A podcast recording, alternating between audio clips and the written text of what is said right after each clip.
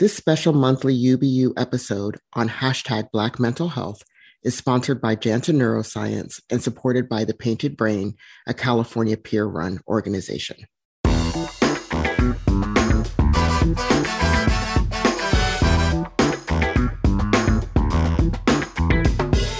Welcome, welcome, welcome to Unapologetically Black Unicorns, or welcome back if you've been here before. This is a special episode, our hashtag Black Mental Health, we're going to be talking about what else? Our Black mental health. Why not? Such an important topic.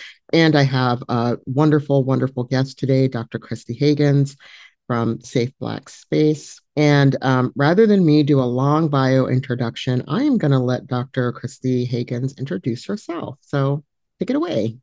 All right. Well, thank you, first of all, for the invitation to be here with you, to share um, with the listeners, and to talk a little bit about kind of what I do and, and who I am and Safe Black Space and Black mental health, all of that. I guess I'm getting ahead of myself. You want to know who I am. So, my name is Dr. Kristee Haggins. I um, am a community healer, an African centered psychologist, a professor, a consultant. I do a number of different things. But my primary position and role is as the executive director of Safe Black Space. And Safe Black Space is a what I refer to as a growing, developing kind of baby nonprofit that um, started after the uh, untimely death and killing of Stephon Clark here in Sacramento in 2018, 19, 20, 20. I sometimes get off in terms of my sense of time. I don't know about you, but with COVID, I'm like, what year was that? And yes. Now?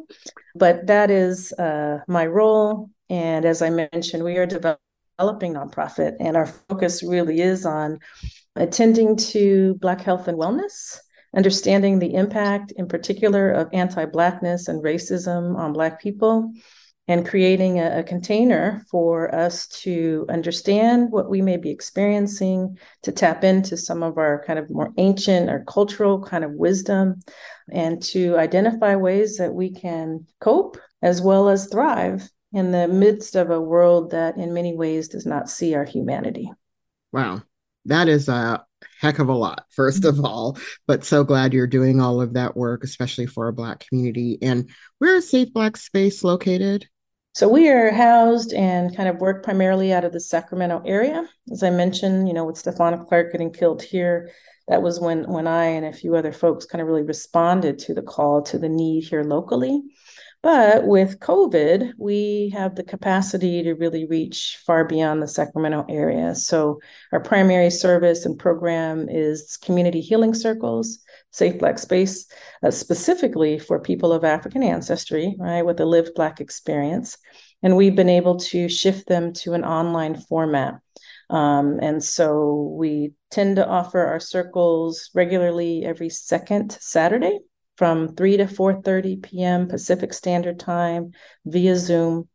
And um, that has allowed us to have reach not only across California, but across the states and even internationally. So we have people that uh, participate from Costa Rica, from the UK, from San wow. Diego, from back east, from Oakland. But yes, we are housed um, out of Sacramento, and physically, I say housed, but we don't have a physical location, right? Mm-hmm. Uh, but but myself and uh, the majority of the team, our village of volunteers, are operating out of uh, Northern California.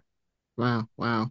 So when I first heard about Safe Black Space, I thought, I want to save black space, you know, right. because sometimes, you know, day to day life, it's a little rough, you know, you know, as we're doing the work, as we're leading our lives, as we're helping our children, you know, in community and so forth. So, you know, where do we go where people will understand us from that cultural perspective? Mm-hmm. So, how do people engage with Safe Black Space? Like, what does it feel like if I'm like, oh, let me look this up and I find it on the internet or I find it because we've had this podcast and right. um, I, I want to figure out, well, how do I engage in? You know, where do I start? What does it look like? What does it feel like? Sure, sure. I'll, I'll respond to that, but do you want to back up and say, yeah, we do need safe Black space, all of us at least who identify as Black, because the world, again, as we're living in, we're facing hits um, from all different directions, whether it's our workplace, whether it's our education, the field, or um, where it is that we live. And so, um, again, part of what we are intending to do is to help people at least identify with how to tap into that their internal sense of safety and um, comfort with their blackness and then figuring out again ways to, to build that sense of safety and wellness outside of of course they're they're typical maybe within their four walls or whatever. But if people are interested in uh, knowing more about safe black space or how to access us they can literally just google safe black space. It'll take you to our website. Um, we will typically a few weeks before we are launching our next circle, we will have a flyer available, a registration um, link so that folks can uh, log into that and get registered and participate. Um, we also do other events. And so mm-hmm. people will have an opportunity as well to potentially, we have a, a book study a group that we're doing. We're kind of co-hosting um, with a number of or other organizations in the Sacramento area, uh, African Drumming Circle. So, um, like I mentioned, our circles are a primary service area, but we do other things. And by Googling Safe Black Space, going to our website, um, looking at our events page, that's where folks can kind of find out what's coming up. So, it, um, do you also connect people to and or provide psychotherapy or therapy or like all that kind of? I would say I'll put that in the biomedical kind of frame of things. Sure, sure. yeah, mm-hmm. that's a really good question because people do frequently reach out. They're looking for support, um, mental health therapists or providers. However, that is not what we provide. So we uh, identify our services as more of an adjunct to therapy, more of a a community defined evidence practice, if you will, right? That is around doing what we know works for our people.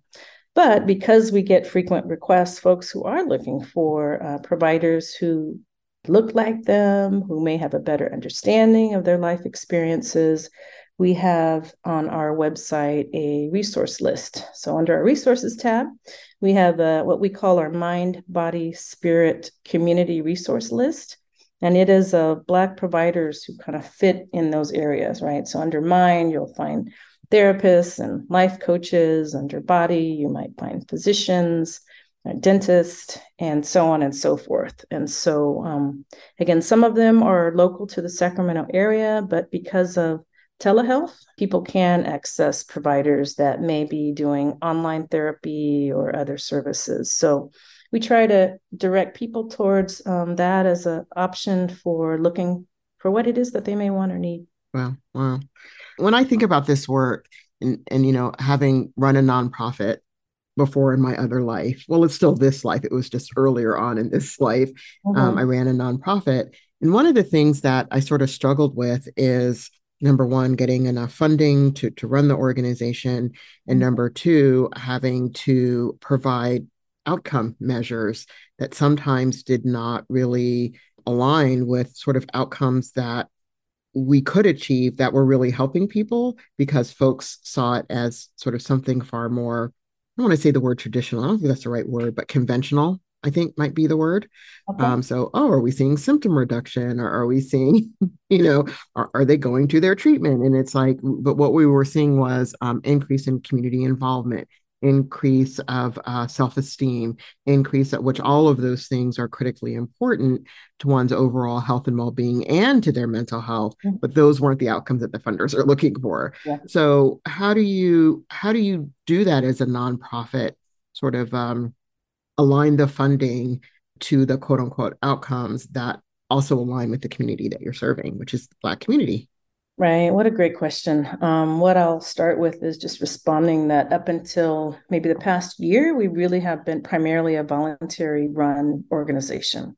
So we've been building towards our nonprofit status, but kind of doing the work because it feels like there's a need that that can be responded to. It must be responded to for our, you know, for bigger, greater health. However, we've been fortunate in the last uh, year to have funding actually through the MacArthur Foundation and so we are one of about 30 different organizations that um, received funding from them to really build our organizational capacity. And so we are in the midst right now of really trying to get tight and clear about how we will measure our outcomes, how we build kind of our staffing um, in order to scale up and continue to do this and grow um, the circles and the, the trainings and the work that we do. I'm grateful that part of what the MacArthur uh, foundation funding has done is it's not asking us right to provide specific outcomes based on the work that we're doing but allowing us to kind of build and grow um, based on what what we know at this point is is working.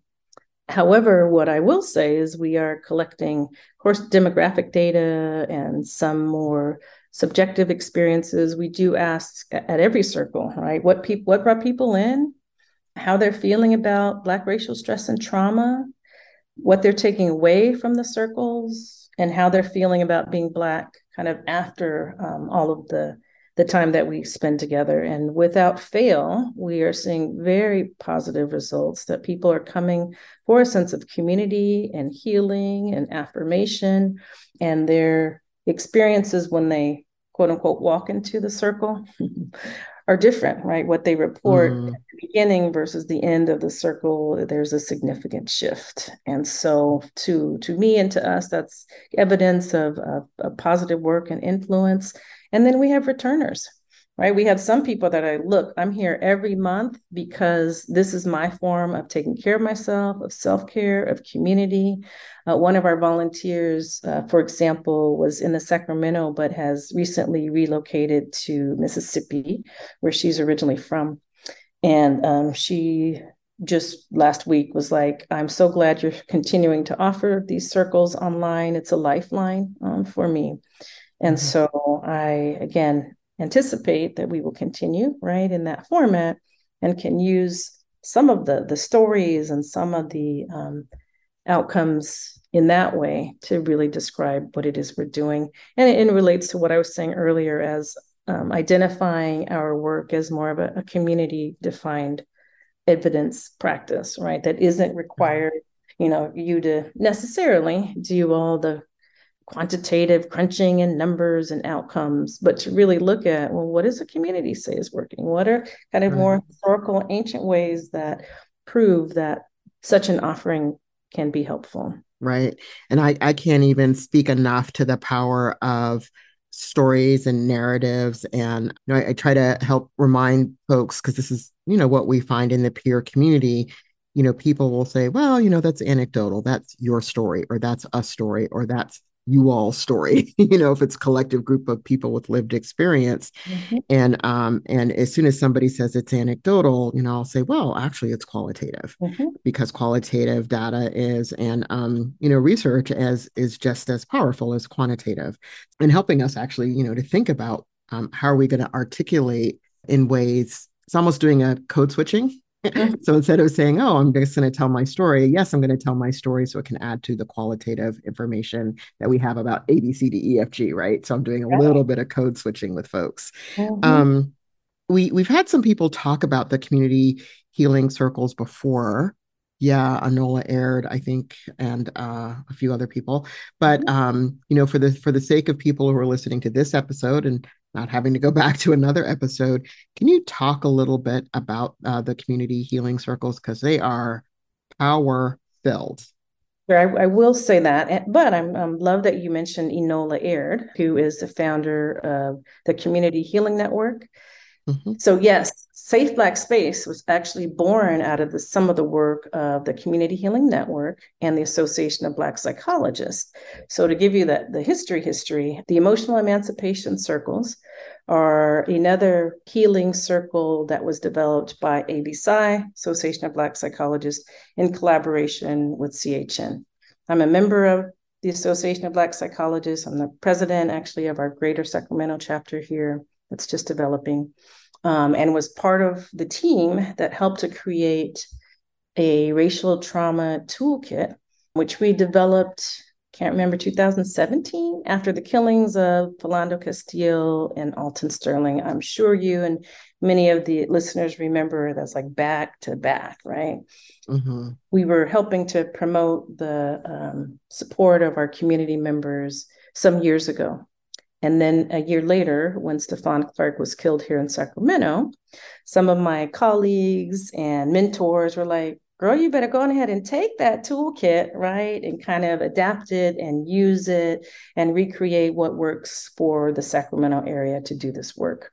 And so, um, some of the aspects of what people may experience in the EECs, emotional emancipation circles, Ubuntu circles, Sawubona circles, those are various components that I or others have been involved in. Um, that there's there's some similarity, right? And so, mm-hmm. what we again did with Safe Black Space is adapted it. We made it uh, more specific to the Sacramento area uh, at least at that point in terms of our initial beginnings. And then I've made some intentional efforts to connect it with a particular African centered theory of optimal psychology um, by Dr. Linda James Myers. So it incorporates different aspects of kind of cultural pieces that we know are healing kind of broadly and then specifically for for black people snaps, claps, thumbs up, the whole nine yards. That's my um, way of doing affirmations. I'm not snapping, clapping, and thumbing up right now, but in my mind, I am doing that. Mm-hmm. I know I'm mm-hmm. just shooting question after question, but I was just thinking about you know what you're talking about and wondering how and if any of your work is done with young people because sometimes we get disconnected as young people or the disconnection happens and then we have to as adults reconnect yeah. So, uh, do you also work with families and, and young people? Yeah, I'll speak to, to that. I think our, our primary um, age group is is adults. I think when we look at our numbers, we are attracting primarily kind of 40-ish African American women who participate. But what's so interesting, I'm going to respond in maybe three different answers to your question, which I love seeing. It's it's been a, little bit ago now, but um, I was mentioning that we are doing virtual circles, and there was one circle in particular where there was a daughter who was maybe 18. Then her mom was also on the line, and so she was maybe a little more middle age. I think she was maybe in her 40s or so, or 50s and then grandma, right, who was apparently like in her 70s. So see all on one screen, right? This intergenerational connection to this work was super, super powerful. And to have each of them in their own way talk about how significant it was was pretty amazing. And the kind of the one of the most recent things that we've done was actually a, a special circle for a community center here in Sacramento. It's called Roberts Family Development Center. It's in Del Paso Heights and they invited us to come and do a circle specifically for their staff who are young adults just did it this past weekend. And they were like okay we need you to come back. This was so helpful. Um, and so although again we weren't working specifically with you know those high school students we were kind of the pipeline to make sure that those 20 25 year olds that are have their capacity and um, the ability to go and do that support because as I'm sure you know, um, doing the work of serving and healing, it is taxing and it is difficult. And to um, have an opportunity to be held and supported in kind of a sacred space is really important. Yes, exactly. And so, how did you actually get into becoming a psychologist? because I think, you know, we also want to look at, you know, as we're talking about, you know, hashtag Black mental health, we're also mm. talking about the different roles Black folk can play, not only in taking care of their health and wellness, but where can I play a role? What should I think about my education? And mm-hmm. we have a dearth of psychologists and psychiatrists and pharmacists who are who are Black. So how did mm. how did you get into into the work? Yeah, well, I will definitely um, echo what you're saying. We need so many more of us um, in all the different avenues of support that are available. And um, I think within psychologists, our numbers are maybe 4% are African American. So it's yep. low, low, low, low, low. Mm-hmm. And, and my journey is, um, you know, to, to be transparent was I was struggling as well with my own kind of mental health, my own um, depression, um, suicidal behaviors in part because I felt dis- so disconnected from um, from myself. I didn't know who to talk to. As I was working through that, I I won't necessarily say where I went to undergrad, but what I will say is during my undergrad okay. experience, I didn't even realize that there was a counseling center. I didn't realize, right, that there was this place that I could go to get support if I needed it.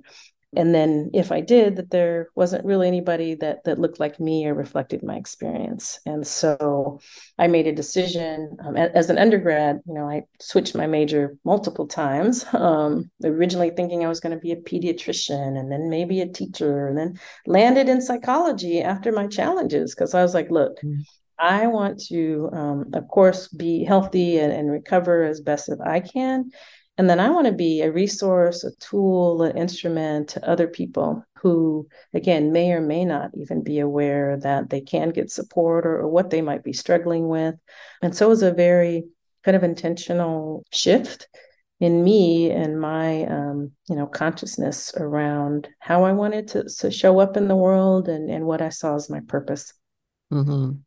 And um, you know, as we think about encouraging others to think about that path, it's not an easy one and it's kind of sort of a long one but what kind of things do you think they should be thinking about you know even as 18 year olds or 19 year olds or even returning because i was a returning student at practically 30 so mm-hmm. you know to get my undergraduate degree and then to go on and get a um, graduate mm-hmm. degree so my, my psychology degree is io psychology not not clinical but anyway yeah how do we help people think about sort of what it takes to beyond the passion, right? um, to kind of enter in and do this work? Well, I have a, a, few different responses. So my first is to acknowledge that there there are ways that people can help whether or not they get an advanced degree or you know go to mm-hmm. graduate school in clinical psychology or counseling psychology or social work right that there are ways as we're talking about peer providers or other paraprofessionals that can still offer i think many ways um, support again that can sometimes be um, parallel with mm-hmm quote unquote professional providers. So that's the one thing I wanted to make sure to say. I think, you know, the other piece in terms of um, thoughts about pursuing, you know, education or psychology, let's say becoming a psychologist. So part of what is what I just spoke to around just my own awareness of some of the struggles I was having and then my commitment to my my growth and my recovery and my own treatment so that I could be clear and clean to do the work. Mm-hmm. And so, what I mean by that is there's, again, plenty of people who are doing the work who may have a history of mental illness or particular disorders, but they're, they're managing them well. And so, that's key, right? That if we go into a profession um, and we're hurt and continue maybe to be traumatized, then we may not be as an effective vessel as we want to be. So that would mm-hmm one consideration is like, all right, this is what you want to do, just can do your own self work so that you can be available to um, do the work with someone else. And then my other um, and maybe final comment is if you you know go to grad school or you're pursuing that education number one to find a mentor if possible right? Someone either on that campus or in that program who gets it who gets you who can be a resource and a support for you. And you know part of that as well is being clear about kind of what the expectations are so that you can make adaptations as you might need to to your life to your schedule to the demands. Because as you mentioned it is not an easy road. Yeah. for psychologists in particular you know the path is usually four years of undergrad so you get your bachelor's degree. And then depending on the program i went to the ohio state university in their counseling psychology program. But you can get a master's right that usually takes about two years. And then a phd mine was a master's and um, phd combined program. So i did both within five years. But two years masters and three to four years to get uh, your doctorate which may include if you're doing a practical um, clinical program, doing practicum, you know, getting experience providing therapy, maybe writing a dissertation, a big, huge paper or master's thesis. And then post graduation, still, if you're wanting to become licensed at least and, and operate as a psychologist, doing a year of a postdoctoral training, similar mm-hmm. to, to what medical professionals do, right? And so it's it can take a huge commitment, sometimes way too much money, and definitely a lot of time. And so we, we need more of us. What I will say in, um, in closing to this question is I mentioned I'm the new president of the Association of Black Psychologists, our Greater Sacramento chapter, which are really trying to get off the ground. And there are maybe three colleagues of mine that are all psychologists, Black psychologists, who in the last couple six months have been like, I'm moving out of this field, I'm doing something new. I think in part it's a bit of burnout and overwhelm. And so that kind of hurts my heart because I'm like, wait, there's one, two, three, four oh, kind of no. therapists, right, that I might have referred to that are no longer either doing the work or they're moving out and on to other things. And so that's why I'm like, oh, yeah, we need some of our younger folks and wherever you are in your lifetime, but folks who want to do this to do this. And, and yeah. to do it in a way, my my push would be to do it in a way that goes beyond the more traditional, contemporary, mainstream ways of doing therapy. Not that we, because we have to do that training, right, to get licensed, to pass the exams and all of that, but to ensure that we are clear about um, what we need as Black people. And that may not always be the same as what we are yes. taught in the books.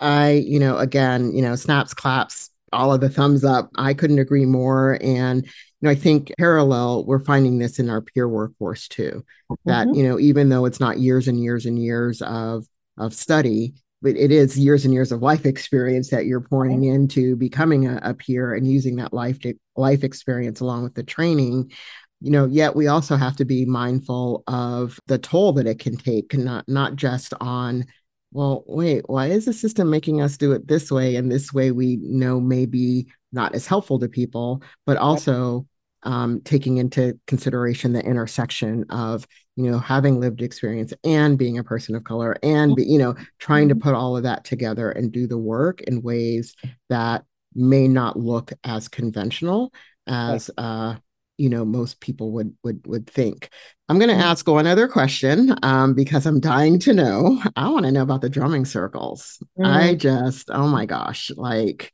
never done a drumming circle i do have tons of drums in my music room mm. because uh, you know uh, actually when i was uh, hospitalized there was a music therapist at the hospital and uh, they used all sorts of music, including drums, as a way to engage um, patients, both in the uh, inpatient as well as in the um, intensive outpatient program. So, can you talk a little bit about sort of um, what you do with uh, drums and drumming circles and why that's helpful to people? Yeah, I um first of all I want to just call this quote that comes to mind with the image of, of drumming happening with the idea that I wasn't born in Africa, but Africa was born in me. I just love that. I have a T-shirt yes. and everything, right? So there's yes, the this essence of Africanness. I think that is um, innate, and drumming is a part of that. And so there is a place in which we use drumming, particularly in our in-person circles, kind of as our call to order as um, you know the backdrop as we pour libation and honor our ancestors. And and so it's it's a something that happens that that shifts in our i believe our, our kind of bi- biology and in our chemistry and that allows us to find the rhythm and to move and to heal. And so that's uh, one of the reasons why we encourage and use um, drumming for our circles but just recognizing that the power of that and and um, i haven't had the opportunity to attend the one in leimert park.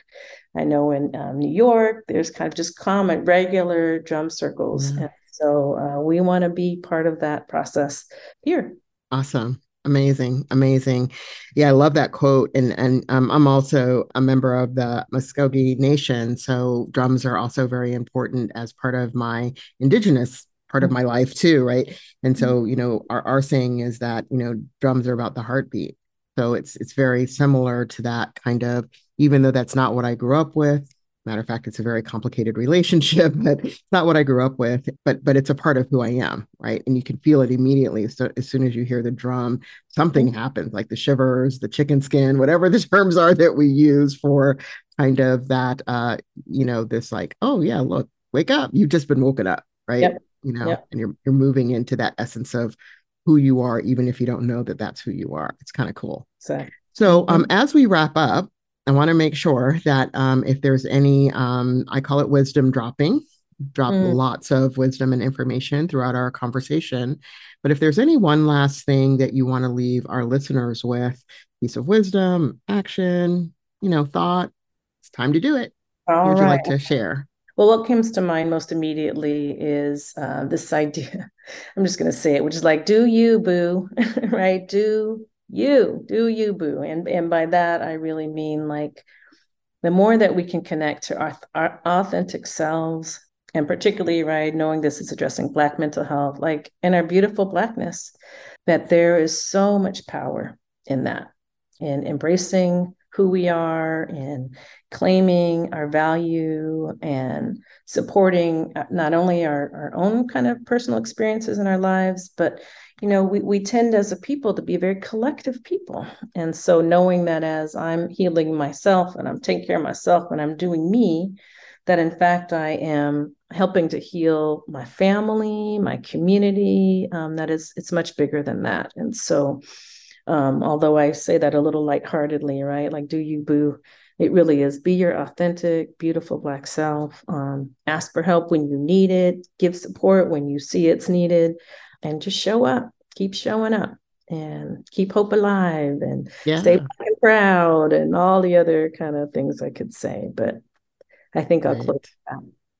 That is fantastic fantastic. You do you do you you be mine is you be you. That's why it is unapologetically black mm-hmm. unicorn. So i could um actually uh, make it shorter into you be you. Go you know be you be authentically you. So thank you for sharing those beautiful words of wisdom to close this out.